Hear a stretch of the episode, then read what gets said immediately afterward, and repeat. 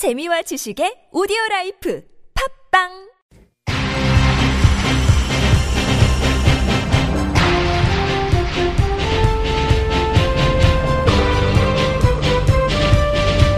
색다른 시선 김종배입니다.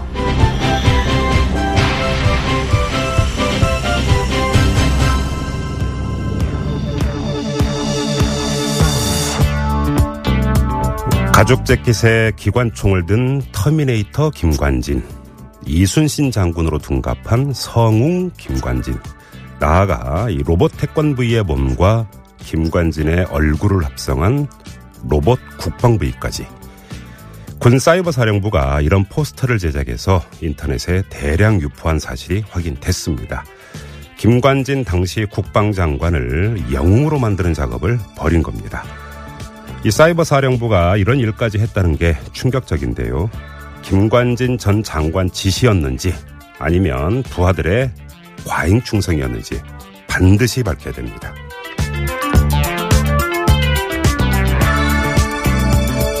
댓글 공작을 한 것도 모자라서 장관 영웅화 작업까지 한 군 사이버 사령부 뉴스 엠맥에서 자세히 짚어보고요. 색다른 시선 김종배입니다는 오늘도 우직하게 하루를 정리해드립니다. 색다른 시선으로 꼽은 오늘의 이슈부터 만나보시죠.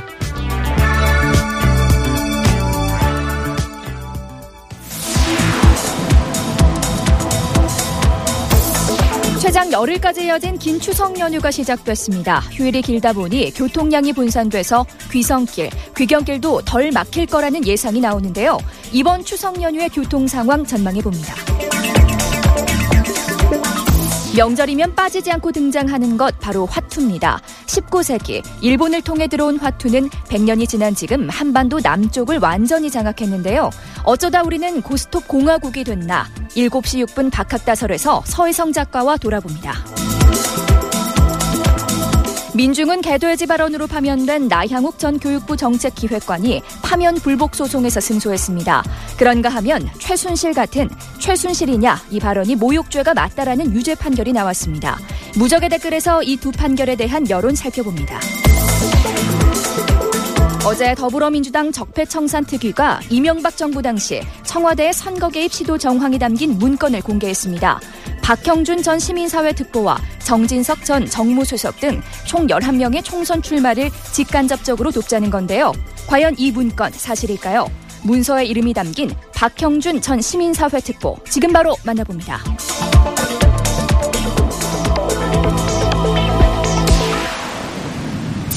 네, 이명박 정부 때 청와대 정무수석과 시민사회 특보 등을 지낸 박형준 교수 연결합니다. 여보세요. 네, 안녕하세요. 예, 안녕하세요. 네, 어, 우선 저 그 한 가지 그 정정부터 좀 하겠습니다. 네, 네, 네. 제가 시민사회 특보를 한 적이 없고요. 네. 사회 특보입니다. 사회 시민사회 특보. 특보하고 사회 특보는 완전히 다른. 알겠습니다. 사회 특보로. 정정을 네. 하도록 하겠습니다. 네, 아무튼 네, 네. 아, 이 문건 그냥 그 비유적으로 그러니까 이 관건 선거 모의 문건 이런 식으로 부르니까요. 그냥 저도 그렇게 부르겠습니다. 이 문건 내용 보셨죠? 교수님. 예, 예, 봤습니다. 네. 음, 근데 제가 그 제 경우를 보면요. 어, 저는 18대 총선에서 이 선거 지원을 받기는 커녕 공천 탄압을 받은 경우에 속합니다. 그 공천- 당시 제 지역이 전국에서 몇 안 되는 경선 지역이었는데 예. 에, 경선 이틀 앞두고 어, 경선 선거인단 여론조사에서 제가 앞선다는 결론이 나오니까 당시 친박 중심의 공심위에서 경선을 무효로 만들었습니다. 그래서 저를 낙천시켰죠.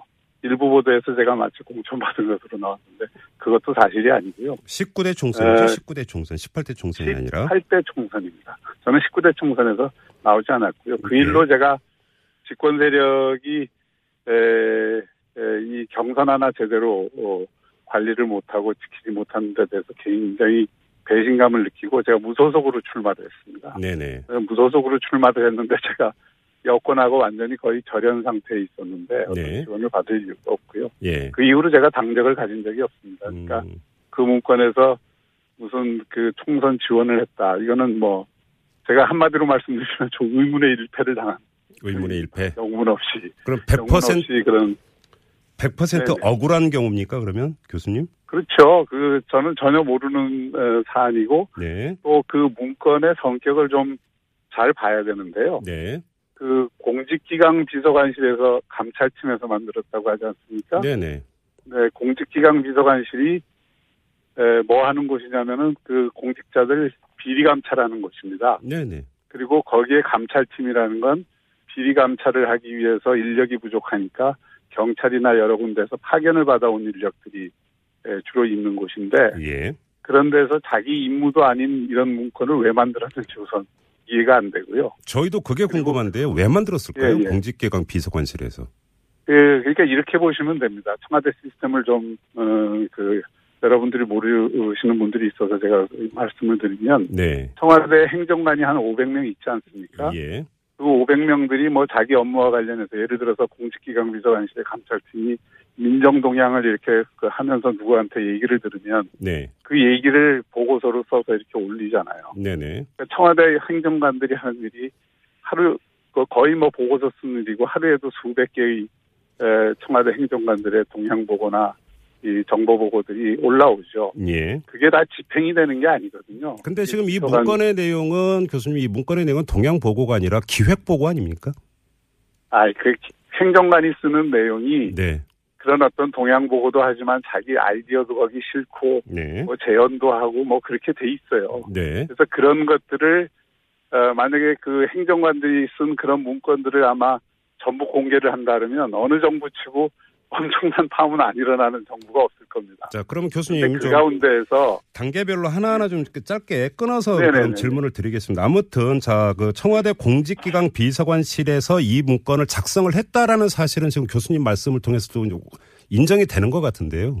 자, 제가 그러면 보기에는 그 예, 잠깐요. 예, 예. 그 국가기록원에서 지금 여당 의원들이 가서 베껴온 거잖아요. 네네. 그리고 그거는 고- 공식 문서로 이렇게 제출이 돼, 그 공개가 된 게 아니고 거기에서 공직 비서관실 감찰팀에서 작성한 걸로 그 발표를 했기 때문에 우리는 그걸 믿을 수밖에 없는 거죠. 네네. 근데 이제 의아스러운 것은 네. 왜 자기 업무도 아닌 그런 일을 일에 대한 이 보고서를 어, 공직기관 비서관실의 감찰팀이라는 건 그런 정무 파트 일을 하는 것이 아닌데 왜 그런 걸 했을까에 대해서 저도 의문을 갖고 있습니다. 자, 그러니까 일단 제가 드릴, 드리고자 했던 질문을 계속 이어가겠는데요. 자, 공직기강 네. 비서관실에서 그 누가 되는지는 모르겠습니다만, 뭐 지금 교수님이 행정관으로 추정을 하셨습니다만, 네, 감찰팀이라고 했기 때문에 네. 그 누군가가 이런, 행정관이죠. 그 누군가가 이런 문건을 작성했다는 행위 자체는 엄중한 것 아니겠습니까?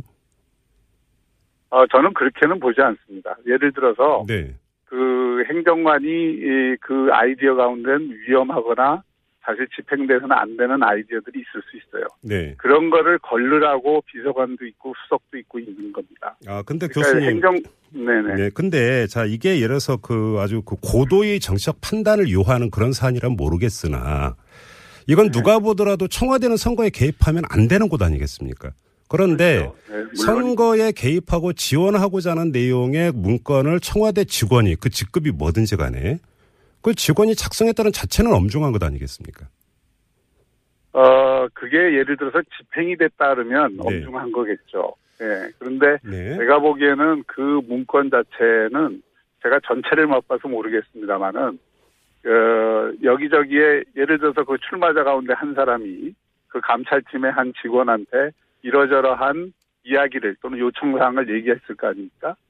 뭐 그랬을 수 있겠죠. 교수님 근데 그거를 옮겨 적으면서 자기의 의견을 얘기했을 수 있어요. 집행 여부가 그 엄중함을 가르는 잣대라고 한다면 그러면 예를 그렇죠. 들어서 그 노무현 대통령은 열린우리당이 잘 됐으면 좋겠다라는 그냥 소망 한마디에 피력을 했다가 탄핵 소추까지 되지 않았습니까? 그럼 이, 이 비교를 해 보면은 네네. 이 사안 자체가 상당히 심각하다고 볼 수 있는 것 아니겠습니까?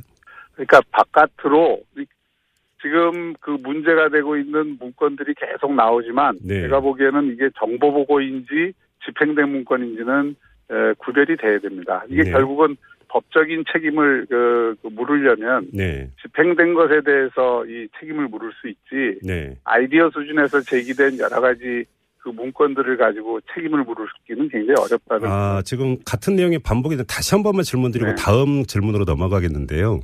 아이디어 수준이어도 그것이 지켜야 되는 정도와 그 법의 테두리가 있는 것 아니겠습니까? 제가 드리는 질문은 그거거든요. 그 판단은 이제 정치적으로 올바랐느냐 올바르지 않았느냐 또 어, 문제가 있었느냐 없었느냐는 질문이신데요. 네. 그런 면에서는 부적절하죠. 그건 굉장히 부적절한. 자, 그러면 그 부적절한 네. 것을 가지고 이어서 두 번째 질문을 드리겠는데요. 그럼 네. 부적절한 그 아이디어가 문건화됐다는 사실, 그리고 그게 청와대에서 보관돼 있었기 때문에 국가 기록원으로 넘겨진 것 아니겠습니까? 그러면 당시 이명박 청와대의 기강은 도대체 어느 정도였는가? 이 이야기 안 나올 수 없는 것 아니겠습니까? 그러니까 그런 문제는 그게 이제 2012년, 어, 11년 말인가요? 제가 청와대가 없을 때이기 때문에 제가 청와대 일했, 일했던 건 2009년과 2010년인데 네. 2011년 말에 이 문건이 나왔기 때문에 그 당시 청와대가 어떤 방식으로 이런 걸, 에, 그, 아, 그, 어, 문건을 받았을 때 처리했는지는 제가 알 수가 없어요. 네. 그렇지만 어쨌든 그 문건을 공식기강 비서관실에서 작성한 것도 부적절하고 네. 거기에 나와 있는 내용도 부적절한 내용입니다. 네. 그건 틀림없어요. 네. 자, 그러면 그거 이 부적절한 것은 그럼 사법적 책임까지 물어야 되는 사안이라고 보십니까? 아니죠. 그건 다르죠. 좀더 말씀드리지만 네. 이 청와대든 뭐 지금 국정원이든 여러 가지 형태의 정보 보고가 올라옵니다. 네. 그 정보 보고를 예를 들어서 지금 공개가 안 돼서 그렇지 네. 그런 정보 보고가 오면 설익은 것도 있고 이 문제를 잘못 진단한 것도 있고 또 이 그 위험한 것도 있어요. 그러니까 이게 에, 그 불법 여부에 대해서 불법 잘못하면은 이게 큰 문제가 될 그런 소지가 있는 내용들도 네. 쓸수 있습니다. 네. 근데 문제는 그게 에, 그런 식의 그 이 문제가 있는 문건들이 많이 생산이 되기 때문에 네. 청와대가 사실 보안을 굉장히 강조하는 이유도 네. 그런 불필요한 오해를 살 수 있는 그런 자료들을 생산도 하지 않아야 되겠지만 음흠. 생산이 불가피하게 되는 경우들이 있기 때문에 네. 그거를 통제하기 위해서 보안을 특별히 강조를 하는 것이거든요. 예. 이건 앞서서 이런- 앞서서 네. 했던 얘기의 반복이 예를 들어서 동향 보고라든지 정보 보고라고 한다면 이해를 하겠으나 그 당선율을 최대한 성격을 지금 동양 보고로 돼 있죠. 최대한 끌어올려라라고 하는 어떤 이 기획성 내용이 들어가 있다면 이거는 성격을 좀 달리 볼 수도 있지 않을까 싶어서 다시 한번 질문을 드린 거고요. 자 네. 그러면 교수님 다시 한번 교수님과 관련된 부분으로 한정해서 확인을 하나를 하겠습니다. 이 문건이 작성된 네. 시점이 2011년 아니겠습니까? 11년 말일 말로 알고 있어요. 그러니까 2012년 그 어젯밤- 이듬해인 이 19대 총선을 염두에 두고 그걸 겨냥을 해서 작성한 문건인데요. 그러면 시-. 그 교수님과 이 문건의 내용과는 하등의 관계가 없다. 전혀 지원받은 바도 없다. 이런 말씀이신가요? 물론입니다. 음. 그리고 네. 그런 에, 저는 오히려 뭐 개인적인 말씀이지만은 당시에 여권에 대해서 대단히 이, 어, 좀, 아, 뭐라 그럴까요? 어, 그 섭섭함을 많이 갖고 있었어요. 어떤 점에서요?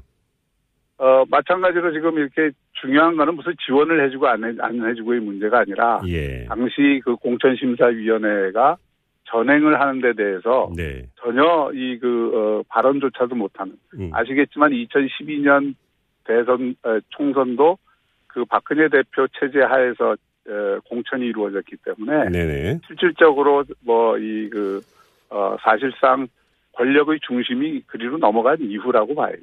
알겠습니다.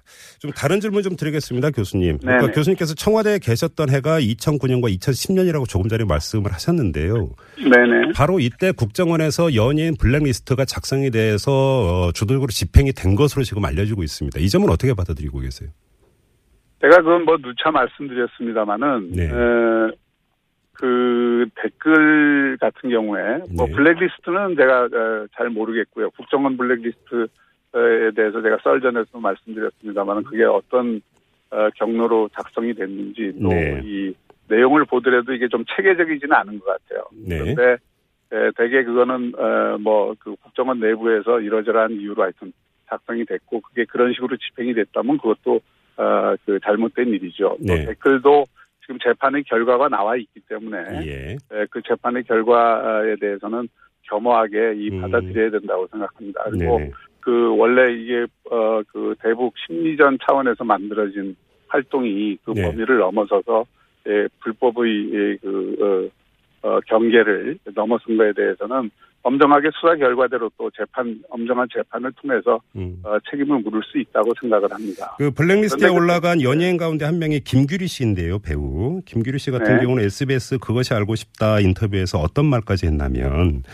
그 악플로 인해서 기, 어, 자살 기도를 하기도 했다라는 고백까지 했습니다. 엄청난 심적인 고통, 나아가서 연예 활동이 차단이 되면서 그 발생하는 여러 가지 피해를 입었다라고 이렇게 호소를 했는데요.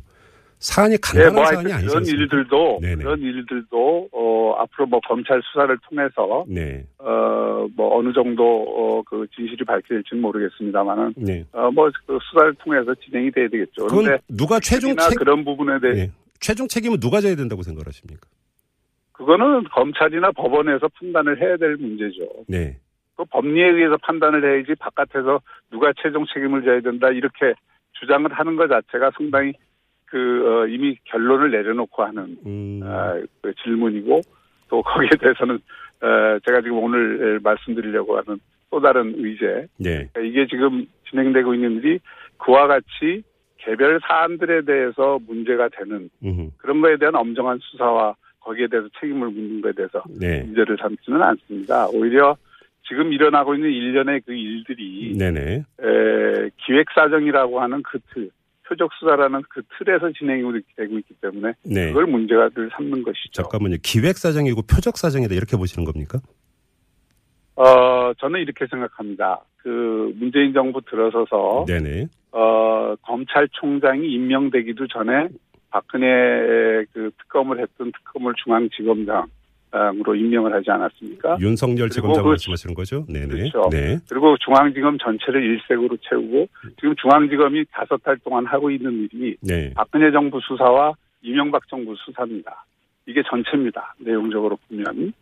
그래서 이런 것들은 어 실제로 어떤 표출적인 사건에 대해서 과거 정권이라도 비위가 불법이 있었다면 네. 그 표출된 사건을 엄정하게 이 그 수사하고 책임을 묻는 것은 필요하다고 봐요. 네네. 그런데 어, 각 부처에서 지금 적폐청산위를 그 일정한 정치적 성향, 똑같은 정치적 성향을 가진 분들이 구성을 하고 거기서 조사를 해서 그 결과를 어, 폭로 형식으로 발표를 하고 그걸 여론몰이를 해서 검찰에 수사를 의뢰하고 검찰이 또 그걸 받아서 수사를 하고 그러면서 네. 그 전체의 목표를 전직 대통령을 어, 수사와 구속을 해야 되겠다는 그 목표를 갖고 진행을 하기 때문에 네. 이게 엄정한 수사라기보다는 일종의 기획된 수사고 표적 수사라고 볼 만한 소지가 충분히 있다는 겁니다. 알겠습니다. 어제 그 이재호 대표와의 인터뷰에서 비슷한 그러니까 주장을 이재호 대표가 하셨기 때문에 뭐 그것에 대해서 네네. 거듭 여쭤보지는 않겠는데요. 그럼 총괄적으로 이명박 대통령 전 대통령이 어제 페이스북을 통해서 밝힌 입장이 있습니다.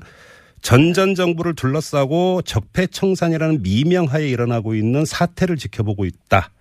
이러한 퇴행적 시도는 국익을 해질 뿐만 아니라 결국 성공하지도 못한다. 이런 그 주장이 있는데요. 여기에 100% 공감을 하시는 겁니까, 교수님? 뭐 100% 공감하고 아니고 이 문제는 아니고요. 예. 그 이명박 대통령 전 대통령께서 어 본인의 이 심정과 그리고 이 문제를 보는 시각을 네. 어 본인의 입장에서 발표를 한 거라고 저는 생각을 합니다. 어, 근데 그럼 국익을 해친다라고 하는 이런 주장은 어떻게 나오게 된 걸까요? 어 이를테면 이렇습니다. 뭐 이 그게 뭐 그런 취지가 들어가 있는지는 모르지만 네네. 제가 이 만약에 해석을 한다면 예. 어, 그, 한 나라의 대통령을 그 했던 사람은 네. 그 나라를 대표한 사람입니다. 네. 그리고 그 대통령이 여러 가지 국가적인 자산을 갖고 있어요. 해외 정상들과의 관계라든지 네. 국가적인 외교를 하면서 어, 그 또는 국격을 세우기 위해서 상징적인 인물로서 존재했던 것이거든요. 네네.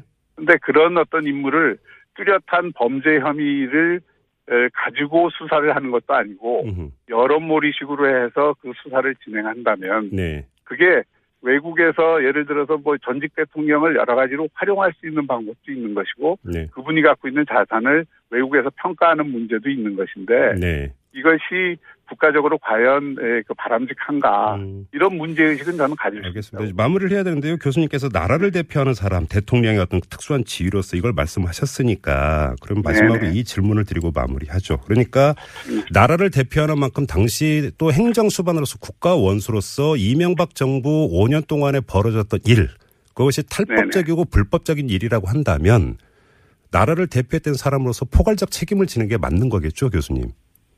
네, 그 저 대통령은 무한 책임을 지는 자리입니다. 네. 그래서 그 대통령 어, 재직 기간 동안에 어떤 문제가 있었던 일 또는 에, 그 어, 의도와 관계없이 또는 뭐 어떤 그 국정의 잘못으로 일어난 일에 대해서 포괄적 책임은 대통령이 지는 것이죠. 그러면 예를 들어서 아, 지금 그런데- 개별적으로 불거지고 있는 사건에 대해서 문건까지 뒷받침되고 있다면 일단 포괄적으로 거기에서 책임을 지면서 문건 문건까지 뒷받침되고 있다 이런 게 이제 제가 생각하기는 여론몰이라는 거예요. 근데 문건이 조작이 그된 여- 건 아니지 않습니까, 교수님? 문건이 문건을 그거는 이제 법률적으로 만약에 이걸 문제를 삼으려면 아니 저는 정확하게 지금 이게 범 저는 포괄적인 의사 표명에 한해서 지금 질문을 드리고 있는 겁니다. 아니 그러니까 포괄적 책임을 진다는 제 의견을 물- 여쭤 물어보셨기 때문에 네네. 그거는 대통령으로서 포괄적 책임을 질 수밖에 없다라는 음, 것이고요. 예.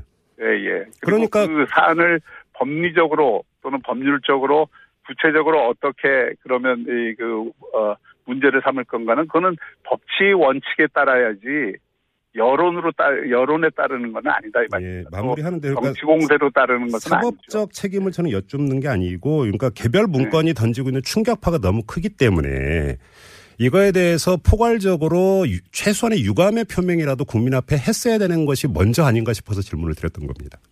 예, 그 문제는 뭐 정치적 판단이니까요. 네네. 저는 뭐 대통령께서 이런 사태들이 에, 그 진행이 된 다음에 네네. 또 그 문제에 대해서 책임질 바가 있다면 또 책임을 표명하시겠죠. 알겠습니다. 자, 말씀 네. 여기까지 듣고 마무리하겠습니다. 고맙습니다. 네, 감사합니다. 네, 이명박 정부 때 청와대 사회특보를 지낸 박형준 교수였습니다. 뉴스를 보는 새로운 방법. 색다른 시선 김종배입니다를 듣고 계십니다.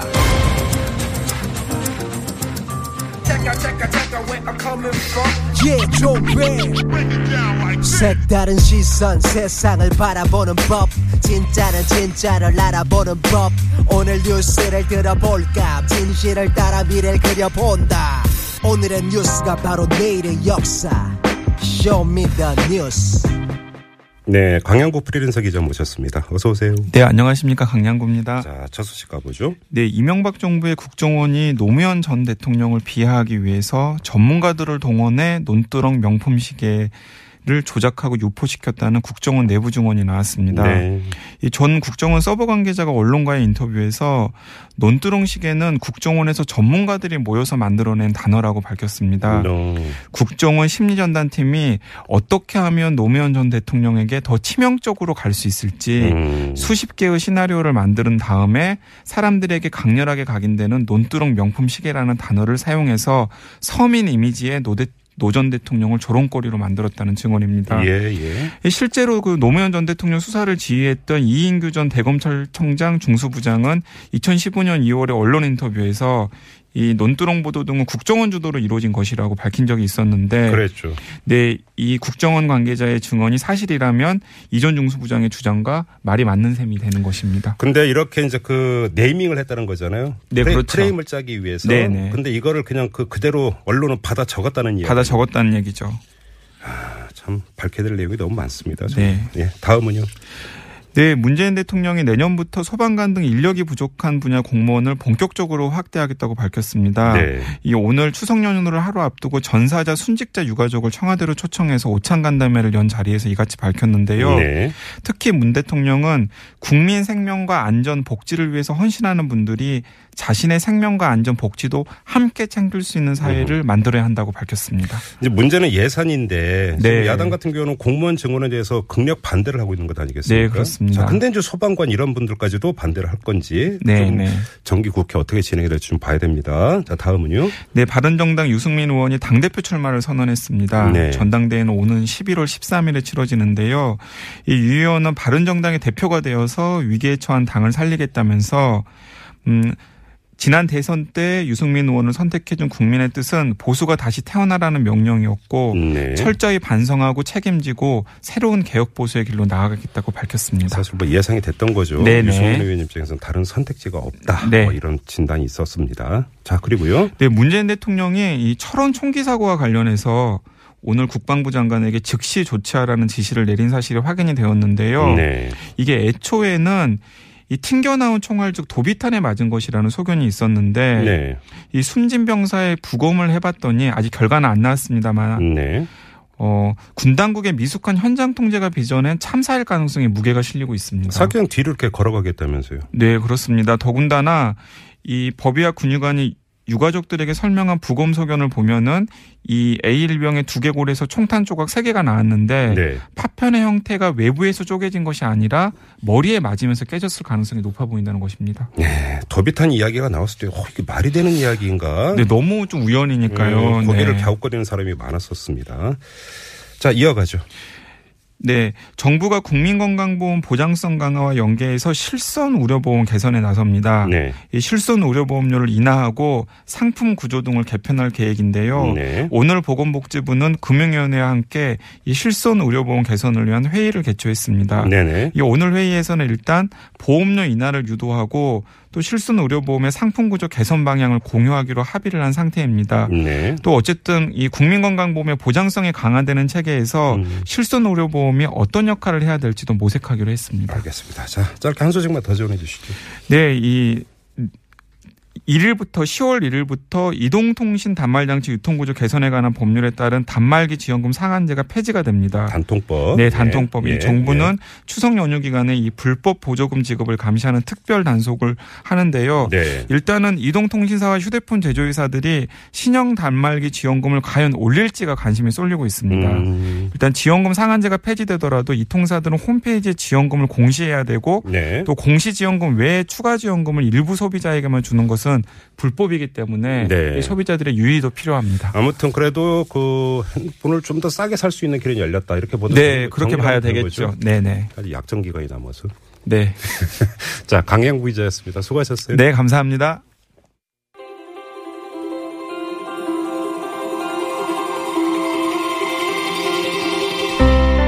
우리 사회를 바라보는 새로운 눈.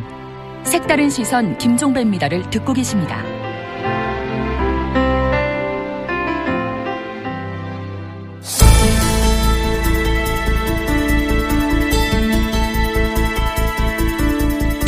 네, 최장 열흘이죠. 긴긴 추석 연휴가 본격적으로 시작이 됐습니다. 관심사는 교통 상황 아니겠습니까? 조금 전에 그 방송 시작하기 전에 보니까 이 퇴근 시간이 되면서 교통량이 늘고 있다. 이런 보도가 있던데요. 한번 자세히 알아보겠습니다. 한국도로공사 교통처의 박지현 처장, 아, 차장 연결해서 자세히 들어보죠. 여보세요. 예, 안녕하십니까. 네, 차장님. 어, 지난 설에도 저희하고 잠깐 인터뷰 하셨잖아요. 예, 예, 그렇습니다. 네, 잘 지내셨죠? 예, 뭐 잘 지내고 있습니다. 지금 교통 상황은 어떻습니까? 예, 앞서 말씀하신 것처럼 오후부터 교통량이 좀 증가를 했는데요. 네. 동부선의 경우에는 서울 방향으로 대왕판교 한남 구간, 음, 그리고 서해안선의 경우에도 서평택 바람 구간에 등 어, 23km 정도 밀리고 있는데요. 네. 서울 방향으로 지금 정체가 좀 증가하는 추세입니다. 아, 서울 방향으로? 예, 그렇습니다. 네, 하지만 네. 주말 주, 주말 지난, 지난 그 금요일보다는 음, 좀 원활한 상태라서요. 아직 예. 본격적인 귀성은 시작되지 않았다 이렇게 그러니까요. 서울 방향이 오히려 더 많다면 지금 귀성 행렬이라고 보기는 힘든 거 아닌가요? 대중님? 예, 그렇습니다. 네. 자, 그러면 언제가 이 교통량이 가장 많을 거로 예상이 됩니까? 예, 이번 그 설, 저 추석 연휴 기간 그 고속도로 교통량은 전년 대비해서 한 7.4% 증가한 일평균 447만 대 정도가 이용할 것으로 예상이 되고요. 예. 최대 교통량은 추석 당일인 586만 대가 예상이 됩니다. 아, 방향별로 당일? 보면 예, 예. 예. 그렇습니다. 방향별로 보면 최대 정체는 그 추석 전날인 10월 3일 오전 네. 그리고 서울 방향의 경우에는 추석 당일인 10월 4일 네. 오후에 가장 정체가 많을 걸로 예상이 되고 있습니다. 네. 지금 이게 그 가장 그 궁금한 게 이건데요. 연휴 중에 어 통행료 면제가 되죠? 예, 그렇습니다. 이번 그 추석이 가장 큰 특징이 두 가지가 있는데요. 하나는 앞서 말씀하신 것처럼 예. 역대 가장 긴 열흘간의 이제 연휴라는 점이기 때문에 그렇죠. 예. 그 귀성 귀경의 어떤 추석 수요 외에도 음. 나들이 수요가 좀 많을 걸로 예상이 되고요. 네. 또 방금 말씀하신 것처럼 그 통행료 면제가 시행이 되는데 네. 면제 시기는 추석 전날인 10월 3일부터 네. 추석 다음 날인 10월 5일까지 3일간만 잠시라도 예. 예 3일간 잠시라도 고속도로를 이용하시면 예. 어, 통행료를 면제받으실 수 있겠습니다. 이게 모든 고속도로입니까? 아 고속도로는 모든 고속도로고요. 예. 아니 민자 고속도로도 통행료 안 받습니까? 예, 민자도 통행료는 안 받습니다. 예. 그런데 네. 지자체에서 운영하는 일부 유료 도로들이 있습니다. 예. 요거는 일부는 면제를 해주고 네. 일부는 통행료를 받기 때문에 네. 요거는 사전에 한번 확인을 하시는 게 음. 어떤 분들이 이러던데요. 좀, 아, 그 통행료 면제 좀, 날짜 좀 늘리지. 왜 3일인가 이런 얘기 하시던데. 예, 이거는 뭐 중국 같은 경우에 한 20일씩 이제 면제를 하고 저희도 네. 이번에 처음 시행을 하는 제도긴 한데요. 네. 사실 이런 제도들을 한번 운영을 해가면서 음. 정말 얼마나 큰 효과가 있는지 예, 예. 정말 많은 국민들한테 편익이 되는지 한번 어, 확인을 해보고 또 어. 뭐 그런 부분들은 검토가 돼야 될 부분이 아닌가 싶습니다. 그러면 경우에 따라서는 나중에 가서는 더 그 통행료 면제 날짜가 더 늘어날 수도 있다. 이렇게 기대를 해도 되는 겁니까? 아니, 그런 기대를 하시는 건 바람직하지 않은 것 같아요. 어, 왜 바람직하지 않아요? 왜? 아, 소비자 제가 이. 교, 저기 교통 업무를 담당하기 때문에 네. 그, 그 저기 통행료 부분에 대해서는 제가 그 담당자가 아니라서 정확하게 말씀을 못 드리겠습니다. 도로공사 입장에서는 통행료 면제 주는 거 별로 별로죠? 공사 입장에선 어, 뭐 아무래도 수입이 떨어지는 부분은 있는데요. 그래도 국민 입장이 우선이겠죠, 차장님 예, 알겠습니다. 아무래도 저희가 공기업이다 보니까 네. 그런 결정을 내린 것 같습니다. 이 통행료 면제하고 교통량 증가의 상관관계도 이번에 좀 분석이 되겠네요. 그러면 예, 기존 두 번의 이제 면제가 있었는데 예. 조금 뭐 교통량이 상당히 많이 늘어나긴 했습니다. 네, 굉장히 많이 늘어나긴 했는데 아마 이 명절에는 이번에 처음에 시행하는 부분이다 보니까 예, 그런 예, 부분들이 좀 더 분석이 돼야 될 걸로. 알겠습니다. 자 그리고 귀성객들이 알아두면 좋을 정보가 좀 따로 있으면 좀 소개를 해주시죠. 예, 일단 이번에 그 작년 추석에 비해서 네, 신규로 개통된 노선이 한 460km 가까이 됩니다. 예, 그래서 고속도로 신규로 개통된 구간을 잘 활용하시면 예. 굉장히 편안하실 것 같고요. 예, 어, 그리고 앞서 말씀드렸지만 저희가 휴가지 노선, 그러니까 동해안을 이용하는 서울 양양선이라든지 예, 그 영동선 이런 구간의 그 노선의 집중 관리를 하게 돼서 네, 네. 아무래도 휴가지를 이용하시는 그런 차량에 대해서 좀 음, 많은 편의를 증진했고요. 네, 세 번째로 저희 이번에 버스 조연차로 제가 시간이 확대됐는데 저희가 네. 경부선 신탄진 한남 구간 외에도 음, 영동선 신갈 여주 구간에 대해서도 운영하시니까 네, 네, 요, 요 구간을 지나실 때는 좀 잘 확인을 해서 알겠습니다. 이동하셨으면 좋겠습니다. 그러나 차장님 어떻게 명절에 그 쉬세요 아니면 근무하세요? 저는 이 담- 업무가 이거 담당이다 보니까요. 네, 많이는 못 쉬고 예. 많이 출근을 해야 되는 그런 아, 그러시군요. 고생 많이 하시겠네요. 아무튼 그래도 명절 잘 쇠세요. 아 예 알겠습니다. 예, 고맙습니다. 예. 네, 지금까지 도로공사 교통처의 박지현 차장과 함께 했고요. 네, 2부 마치고 7시 6분 3부에 돌아옵니다. 잠시만요.